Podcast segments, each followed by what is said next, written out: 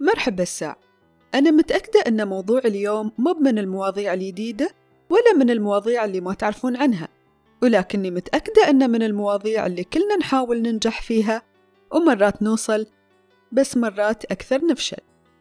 اليوم أبى أكلمكم عن تحقيق الأهداف واللي يبدأ بتحديد أهداف ذكية. شو هي الأهداف الذكية؟ هي جاية من كلمة سمارت بالإنجليزي. كل حرف من حروف كلمة سمارت يشير لصفة لازم تكون موجودة في أهدافنا. حرف الأس معناه specific يعني الهدف لازم يكون محدد وواضح.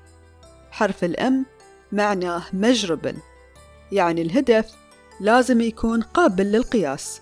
حرف ال A achievable يعني الهدف لازم يكون قابل للتحقيق ما يكون هدف صعب أو تعجيزي.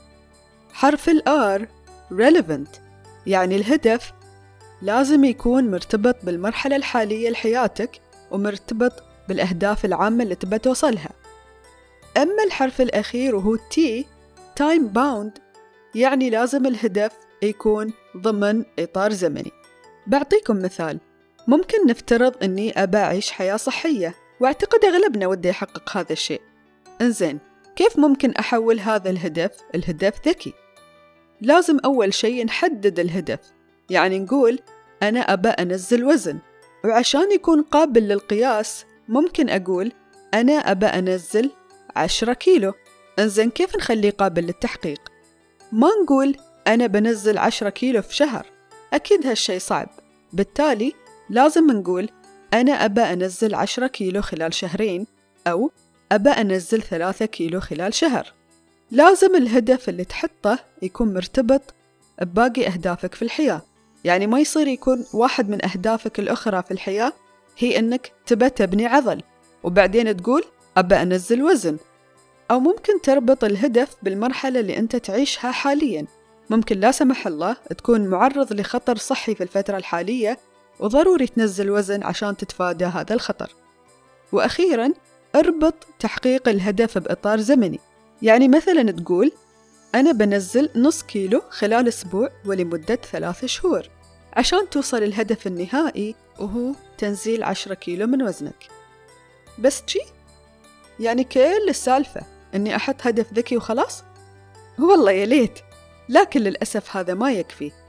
في عوامل ثانية تساعدنا نحقق أهدافنا وأهمها واحد حط خطة لتحقيق الهدف. بعد ما حددت الهدف بطريقة ذكية شو هي الخطة اللي بتساعدك توصل للهدف؟ اثنين تابع نفسك بشكل دوري. بهالطريقة أنت تساعد نفسك أنك ترد للمسار في حال أنك فقدت السيطرة على نفسك. ثلاثة ضروري يكون عندك دافع لتحقيق الهدف. ليش تبى تنجز هالهدف؟ في مثالنا ليش تبى تنزل وزن؟ أربعة لا تعتقد أنك بتوصل كل شيء تباه بسهولة. أكيد بتمر عليك لحظات يأس أو تعب. هالشي طبيعي. طول بالك خلك صبور عشان توصل اللي تباه خمسة جزء أهدافك الكبيرة لأهداف صغيرة بحيث تستشعر الإنجاز في كل مرحلة تحققها. هالشي بيساعدك إنك تتحمس تواصل وتنجز أكثر. ستة كل ما تنجز مرحلة من الهدف كافئ نفسك عليها. أنت تستاهل. سبعة. لا تقسى على عمرك. ممكن تمر عليك لحظات تهمل الهدف أو ما تبذل الجهد الكافي عشان تحققه. إذا قسيت على عمرك وتميت تلوم عمرك بطريقة مؤذية ترى هالشي ما يساعدك. إذا لاحظت على نفسك الإهمال تدارك الموقف تفائل وواصل. ثمانية. إذا حسيت أنك تحتاج مساعدة اطلبها. سواء كانت المساعدة في تحقيق الهدف نفسه أو حتى مساعدة معنوية. تسعة. أبعد كل شيء وكل حد ممكن يشتتك عن تحقيق الهدف. عشرة مهم جدا أنك توازن في حياتك بين تحقيق أهدافك والأمور الأخرى اللي تهمك في الحياة. لا تبذل كل جهدك ووقتك وطاقتك في تحقيق هدف واحد وتهمل الأمور الثانية.